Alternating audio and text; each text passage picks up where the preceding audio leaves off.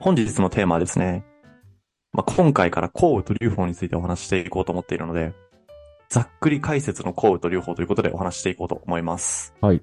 で降雨と流法の戦いなんですけれども、これは歴史上では正確には蘇漢戦争なんで、その国と漢の国の戦争っていう風に呼ばれてますね。で、これが起きた時代なんだけれども、この蘇漢戦争が起きた時代は、もうキングダム直後。なので、春秋戦国時代を制覇して、秦という国が中華を統一して、史上初の皇帝である始皇帝が誕生した直後の話ですね。で、この蘇漢戦争が起きた流れっていうのは、新帝国がどういう風に統一した中華を、どんな感じで国家運営していったのかということと結構密接に結びついているので、まずはそこからお話ししていこうかなというふうに思います。はい。で、新帝国はですね、それまでは天から選ばれた王様がこう国を統治するっていう封建制で中華の国々っていうのは回っていたんだけれども、もうそれを全部廃止して、法律のもと全帝国民は平等だよっていう法治主義というコンセプトのもと、こう中華を治めることにしたんですよ。え、ということは、今の、俺らがなんか統治されてるこう日本とかそういうのと仕組み的には一緒なまあ仕組み的にはね、ほぼ一緒。ほぼ一緒なんだけれども、ただ、もう今の感じで法律を捉えると、結構実態を捉え間違えるというか、どういうことかで言うと、今の法治主義っていうのは、倫理的にアウトな行為をしたら罰が与えられるよっていう程度のものじゃん。うん。なので、日常生活で法律を意識する機会ってそこまで多くはないと思うんだよね。まあそうだね。だって法律がさ、ダメだよって言ってるのって、人のものを盗むとか壊すとか、暴力を振るうとか、そういう倫理的にアウトだよっていうレベルのものに対して、もう罰だ、罰を与えられてるものなわけだから、はいはい。もう常識の範囲内で生きていると、法律に接する機会ってそんな多くないと思うんだよ。うん。ただ当時の真の法治主義は、結構無ごくて、理想の人間じゃないと法律違反みたいな。もう違法の水準がとんでもなく低いんだよ。もう、で、例えばどういうことかで言うと、仕事に遅刻すると死刑とか、あ、もうじゃあ、回死んでるやん。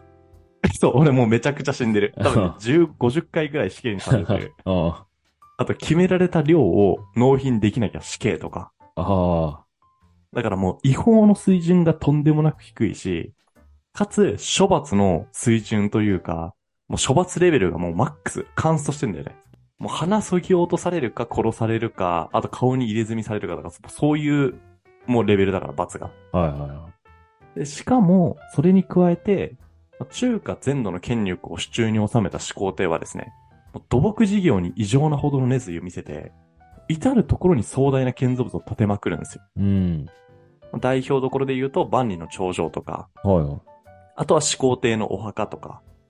あとこれすごいなと思ったのが、水銀の川が流れる地下宮殿とかを建設しようとしてたらしい。えーあ、なんか始皇帝ってあるよね。なんだっけ、不老不死をさせるために水銀飲んだみたいなさ、言ってたじゃん、この間。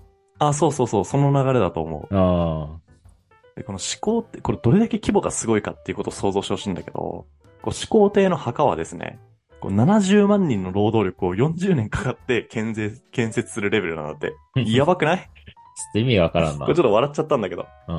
ちょっとどんな規模なんみたいな。確かに。この土木事業を行うの誰かで言ったら、普通にそこら辺にいる農民なんですよ。うん。なので、始皇帝が中華を統一した後の農民の生活をイメージすると、まず超過酷な土木事業に強制的に借り出されるんだよね。はいはで、こういう土木事業ってもう行ったら帰ってこれないとか言われてるらしいから。で、行かなかったとしたら、まあ、法律によって死刑じゃん。い。うん。で、行ったら行ったで、帰ってこれないかもしれないし、仮に帰ってこられたとしても、もう税金がね、かかってるわけ、税金をかけられるわけなので、で、農民って一定の期間労働力を減らしちゃうと、次の日、次の月の国高が減るみたいな。はい。やっぱ農業、うんと仕事の形態らしいので、もう税金で生活が圧迫されまくるらしいんだよね。うん。普通に生活するも地獄、土木事業に行くも地獄、地獄、行かなかったらその時点で人生アウトみたいな。もうとんでもない、もう困窮状態なわけですよね。はいはい。で、こういうことで、真に対する反発感情っていうのは、やっぱり今にも吹き出しそうな状態っていうのが、刻々と溜まっていったらしくてですね。で、始皇帝はそれを察していたのか、全国各地を自分の目で見て歩いて、反乱は起きそうにないのかとか、法治主義っていう中華初の、まあ、統治体制のコンセプトは、ちゃんと機能してるのかみたいなことをくまなくチェックしていたらしい。うん。で、そんな始皇帝のこの巡行を見て、あいつにとって変わってやるって言ったのが項羽で、男ならあんな風にならねばなって言ったのが劉邦ですね。今回の主人公である。で、この始皇帝を見たときに、まあ、あいつにとって変わってやるっていうのか、男ならあんな風にならねばなって言ったのかっていうのは、こう二人の性格の違いを示唆する、なセリフとして、け今でも有名だったりする。だから日本風で言うとさ、徳川、豊臣、信長の三人がさ、ホトトギスの句で、各々の性格の違いを表してるみたいなエピソードあるじゃん。あるね。あれの中華バージョンみたいなやつ。はいはい。今回主人公になる項羽と劉邦なんだけれども、本当に性格が全然違っていて、項羽は秦に滅ぼされたその国の代々優秀な将軍を輩出する家庭に生まれている。なのでエリート一家なわけですよね。うん。なので、幼い頃から高い水準の教育を受けて育っているし、かつ、体つきまで丈夫で、大人になったら2メートル近くの曲を誇ったと言われていて、しかも当時20代。うん。一方の劉邦は、もう教養もクソもなくてですね。もうただの田舎のゴロつき者。で、田舎のゴロつき者なので、まあ、教養も何もなくて、で兵法にも疎い。しかも当時40代というね。もう本当にもう真逆みたいな二人ですね、この二人は。確かに、この二人がね、どういう風に戦うのかは気になるよね。この対照的な二人を中心に展開されるのが、項羽と劉邦の物語であり、蘇韓戦争ですね。はい。で、項羽と劉邦が戦う前に、まず、もうさっき超圧迫政治をやっている、こう、秦の国が滅びていく過程を見ていこうと思うんだけれども、こう秦が滅びる第一波になったのが、陳将五行の乱という農民反乱なんですよ。ああ、やはり。あ、陳将五行の乱ご存知？いや、やはりと言ったのは、それは農民の反乱起きるよねって意味で、いや、やっぱり起きるよねみたいな。あ、そう、確かに確かに。まあ、そうそうそう。まさにまさに。実際この陳将五行さんは、これ陳将五行っていうのは人の名前なので、陳将さんと五行さんの乱っていう意味なんだけれども、うん。まあ、この当時ね、秦から仕事を依頼されて、まあ、依頼というか強制だよね。で、納期が遅れそうになって、で、納期が遅れたら殺されるから、まあ、殺されるくらいなら反乱しようといったことがきっかけで起こる農民反乱がこの陳将五行の乱だね。で、ただ、この陳将五行の乱っていうのは歴史的に結構大きな意味を持っていてですね。まず、項羽と劉邦っていう歴史的な英雄を輩出するきっかけになったのは、この陳将五行の乱が結構大きい。へえ。もうこの二人が秦に対する反乱っていう、しかも結構規模が大きくなるんだよね、この秦将五行の乱っていうのは。なので規模の大きい秦に対する反乱っていう前例を作ったことで、こういろんな地方から、こう対秦に対する反乱軍っていうのが起き上がってくるんですよ。はいはいはい。で、その代表格になったのが項羽と劉邦なわけなので、この二人が反乱を起こしてなかったら、少なくとも項羽と劉邦っていう早いタイミングで農民反乱、この二人が出てくる反乱が起こったかで言うと、まあ、必ずしもそうじゃない可能性も出てきてしまうみたいな意味では結構大きいし、はいはい。で、この反乱は6ヶ月で秦の将軍の召喚という人によって鎮圧されることになるんだけれども、ただ、鎮圧される頃には数十万の大軍に膨れ上がっていて、で、しかもさっき言ったように、この陳将と五行が反乱の前例を作ったことで、中国各地で秦に対する反乱軍が乱立していくことになる。はいはなので、歴史的な意味としては極めて大きい戦争だよね。っていう感じ。い。うん。で、その反乱の中で台頭してきたのが、さっきも言ったように項羽と劉邦なんですよ。はいはで、この項羽はね、もともとその名家の出身ということもあって、こう世の中が乱世に戻る。いろんなところで対秦に対する反乱軍が乱立してるっていう乱世に戻った時に、項羽の家である項家ですね。を中心に反乱勢力を築きやすかったので、秦への反乱軍の一勢力、代表勢力として台頭して、で、かつ陳将五行の乱の流れで勢力を拡大していったと。で一方の劉邦はもともと田舎のゴロつきだったんだけれども、なぜか周りに人が集まってきやすいっていう性質を持っていて、い。うん。なので世の中が乱世になると、劉邦を中心とした勢力が出来上がるんですよ。謎に。もうすごいね。ただ劉邦は所詮田舎者の集まりなので、まあ、どっか勢いがある勢力に保護してもらおうとしたんだよね。で、その時に目をつけたのが項羽の軍だったんですよ。へえ。なので、劉邦軍はもともと項羽軍の下についてたんだよね。あ、そうなんだ。ただ、まあ、項羽軍って、そう代表する反乱軍になってしまったので、勢力が拡大しすぎたんだよね。で、勢力が拡大しすぎると、大人数をまとめるための大義名分が必要になってくるじゃん。うん。つまりどういうことかで言うと、その正当な王家という、正当な統治者を保護しているのが俺たちだから、俺たちは正規軍であるっていう大義名分を作ることによって大人数をまとめ上げようとしたのがこの時の項羽軍の、こう何、統治の仕方だったのね。うん。で、このために山野に紛れている、その王家を探し出して自分の上に立てたんだけれども、項羽がね。ただこれが項羽にとって完全に恨み出るんですよ。はいはい。でどういうことかで言うと、もうその王様に求められてたのって、要は大義名分のためだけだったわけじゃん。なので、要は傀儡政権でいてもらうことが一番都合がいいんだよね、ここにとっては。間違いないね。なんだけど、この祖の王様が自分で判断して、先に漢中、これは真の首都ですね。まあ日本で言うと東京だったり霞が関みたいな重要都市。この先にこの漢中っていうところに入場した軍隊を正式に漢中王にするよとか言い出しちゃうの。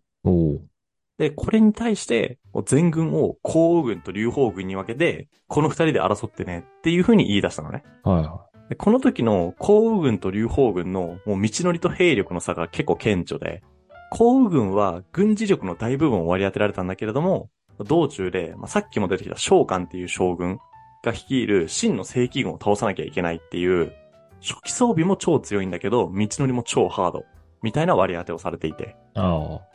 で、一方の劉邦軍は、軍事力はあんまり割り当てられてないんだけれども、道のりも召喚ほどの武将がいるわけではない、結構優しめな設定の道のりを割り当てられたって感じですね。うん。で、この割り当てには諸説あって、祖王は劉邦を漢中王にしたかったんじゃないかっていう説だったりとか、あとは劉邦をおとりにしたかった。おとりとして使いたかった。なので、やっぱ項羽の方に王様になって欲しかったみたいな説などが結構散見されていて、まあ今んとこ一致してないんじゃないかなっていう感じですね。はいはい。で、とはいえ、項羽軍はこの超ハード設定を乗り切ることになるんだけれども、この際に起こったのが、結構歴史上でこれは非常に有名なんだけれども、巨力の戦いっていうものが起こってですね。で、この戦いで、召喚率いる真の正規軍20万人、これ30万人ぐらい、20から30万人だね。を、この項羽が率いる5万人が破るっていう偉業が達成される。で、これはですね、真の正規軍が敗れたっていうこと以上に、真の軍事力の失墜も意味しているので、このタイミングで事実上秦は崩壊している。つまり、中華を初統一した秦はですね、この巨力の戦をもって、もう統一勢力ではなくなったっていう感じですね。ただ、項羽がですね、この偉業を成し遂げてる間に、劉邦は漢中に入場してしまうんですよ。で、劉邦はね、別にルール違反をしたというわけではないんだけれども、これに項羽がブチ切れるんだよね。俺の方が項を立てたじゃないかと。うん。なのになんでお前先に漢中入場してんねんみたいな感じでブチ切れるの。はいはで、この時期に劉邦はですね、項羽に対して軍事力ではもう足元にも及ばないので、劉邦は漢中王の座を項羽に譲るための謝罪会見を開くんだよね。い。先に入賞したのは別に項羽に対して、こう立てつく意思があったわけじゃないです、みたいな。あで、これが肛門の会っていう風に呼ばれてるやつ。これも結構有名なのかなと思うんだけどあ。も。うん、確かに知ってるね、名前は。でこの肛門の会はね、当初項羽は劉邦を殺そうとしていたんだけれども、劉邦があまりにもしょぼく見えたので、殺さずに見逃すという、まあ、後々の項羽に対してはかなり致命的な判断ミスをやらかしてるんだけれども、もう劉邦ってどんな人物なんみたいなところがね、結構想像できるエピソードでもありますね。うん。で、まあ、こうして、漢中っていう秦の首都に対して敵勢力が乱入してきたわけなので、もうこれに秦はもう滅んだっていう感じだね。はいはい。で、秦を滅ぼして漢中王になった項羽は、そのまま中華一の勢力としてスライドするっていう形になる。で、今や自分が中華一の勢力な項羽は、秦を滅ぼすために戦った勢力たちをまとめ上げて褒美を与えなくちゃいけないじゃん。うん。今までこれぐらい頑張ったから、あなたにはこの土地あげるよとか、この土地の王様にしてあげるよとか、そういうことをやんなきゃいけないわけなんだけれども、この褒美の与え方がね、超適当だったんだよね。まあ多分、項羽からすると適当ではないんだけれども、結構客観的な判断、判断基準とかがあるわけじゃなくて、項羽の個人的な好き嫌いとかによって王様を決めたりとか、あと褒美を与えたりしちゃったんだよね。はいはい。で、劉邦はその結果、これがね、いわゆる、あの、漢字の漢になる漢中っていう土地。なんで、後々漢帝国を劉邦は築くんだけれども、ここから名前の由来が来ている漢っていう国の、を与えら、が、漢中っていう国を与えられたんだけれども、この漢中も相当辺境の地だったんだよね。で、しかも、こういったことが起こったのって別に劉邦に限ってなくて、こういう適当な褒美の与えられ方をした人たちが、たくさんいたわけなので、もう誰しもが項羽に対して不満を持つんですよ。はいはい。で、その結果何が起こったかで言うと、項羽に対する反乱が各地で勃発したんですよね。ななんで、秦に対する反乱が終わったと思ったら、今度は項羽に対する反乱が各地で勃発するんだよ。ああ、じゃあ何の解決にもならなかったわけだ。何の解決にもならなかった。で、当然劉邦もこの反項羽勢力の一人なので立ち向かうことになるんだけれども、この時の劉邦は一味違ってですね、もう関心という、後々国士無双の異名を持つことになる最強武将をこのタイミングで手に入れるんですよ。名前がかっこいいな、異名が。で、弓を国士無双、あの麻雀の最強の手だよね。で、この関心がですね、反項羽の戦で勝ちに勝ちまくるんだよね。で、その結果、劉邦軍はいつの間にか50万以上の大軍に膨れ上がるんだよ。ただ一応断っておくと、この時に戦ってたのはあくまで項羽の配下の勢力であって、項羽自身が率いていた軍は、各地での反乱を鎮圧するために転々としていて、劉邦軍とは直接戦ってないっていう状態。うん。で、まあ、50万以上の勢力に膨れ上がった劉邦軍はですね、もう項羽の本拠地である北条っていうところに攻め込んでボコボコにするんだけれども、今度はそこに項羽自身が率いる3万の軍が後ろから追いついてくるんだね。で、その結果、56万だったかな。対3万で逆にボコボコにされるんだよ。え、負けるんだ。負ける。だから項羽マジで強い。キョロクの戦でもさ、うん。25万対5万で勝ってるし、ここでもまた56万対3万で勝ってるんだよ。うん。だから項羽マジ強いんだなと思うんだけど、強いね。UFO に関しては、このタイミングでまたゼロからやり直さなきゃいけなくなった。で、今度はもう攻め方を変えて、いきなり正面衝突の武力衝突だと、おそらく勝てないって思ったんだと思うんだけど、勢力をね、じわじわ削るっていう外堀から埋める作戦に出るんですよ。で、具体的にどうしたかというと、項羽と同盟を組んでる国の領土を侵犯したりとか、まあなんで国を犯したりとか、あとは項羽の配下の武将を味方に引き入れたりとか、また項羽の軍師と、あと項羽の罹患工作を行ったりすることによって、じわじわね、勢力を削っていくんですよ、項羽軍の。はいはい。でこうして勢力を削っていった項羽に対して、劉邦は和睦を持ちかけるのね。で、弱ってる項羽も、これを受け入れて和和睦が成立するんだけれども、成立した直後に劉邦が項羽の背後から強襲をかけるんですよ。あ結構なことやってんだね。そう、やってること結構悪どいんだけど、ただこの強襲が成功して、さすがの項羽もたまらずに、外貨という場所に逃げ込むのね。うん。で、ここで繰り広げられるのが、項羽と劉邦の最後の戦いである外貨の戦いっていうものですね。で、項羽はもう、外貨の城の中に閉じこもってるわけなので、劉邦軍は、項羽軍のことを兵糧攻めにするんですよ。で、項羽軍が弱り切ったところを囲んで、祖っていう項羽の故郷の歌ですね。を歌うことによって、相手の心情に訴えかけるという行動に出るんですよね。はいはいこれはね、なんでその行動に取ったのかいまいち俺はよくわかってないんだけれども、ただこの歌った結果が、故郷である歌を懐かしんだ項羽の配下の兵たちが逃げ出しちゃうっていう結果になるんだよね。で、その結果、最終的に項羽の手元に残ったのが800人の兵士のみ。なので、相手を弱体化させることに関しては、この歌を歌う作戦は超成功してるんだよね。うん。でこれが有名な四面楚歌ですね。はいはい。もう残りの手元800人しか皇軍いないわけなので、降伏しか選択肢がないかと思いきや、ここはさすがの武神皇羽で、この800人で劉邦軍30万に突撃を仕掛けるんですよ。おお。で、しかもこれがマジで強くて全然やられないのね。いや、で全然やられないどころか、しまいには劉邦軍の包囲を突破して川のほとりまでたどり着くのね。おおすごいな。で、ここまでたどり着いちゃうと、あとはもう船に乗って逃げるだけになるんだけれども、もはや兵もないし、各地で項羽に対する反乱が起こっている中で再起を図るのはさすがに無理ゲーだと。悟った項羽はここで自害することにするんですよ。こうして蘇韓戦争は韓。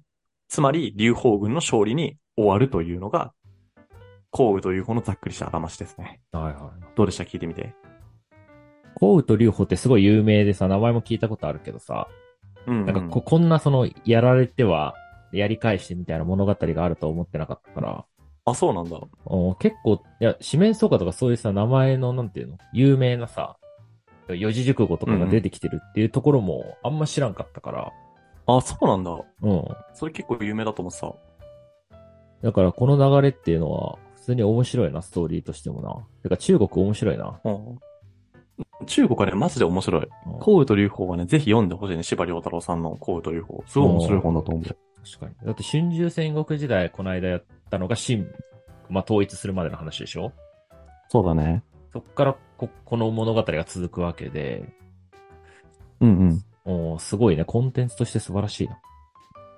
うん。中華史はね、コンテンツとしてマジで面白いと思うよ。うん。しかも、やっぱ文化が日本と近いからさ、やっぱ馴染みやすいしね。そうだね。状況が理解しやすい。そういうことで、次回以降はですね、今日もざっと噛み砕いた項羽と劉邦なんだけれども、この項羽と劉邦って何が面白いかというと人間性の対比がすごい面白いなと思ってるのね。うん。自分じゃ何もできないけど、部下にはめちゃめちゃ恵まれる劉邦と、あと単体だと最強だけど、部下の扱いがそんな上手くないコウっていう、この対比が超面白いなと思っていて。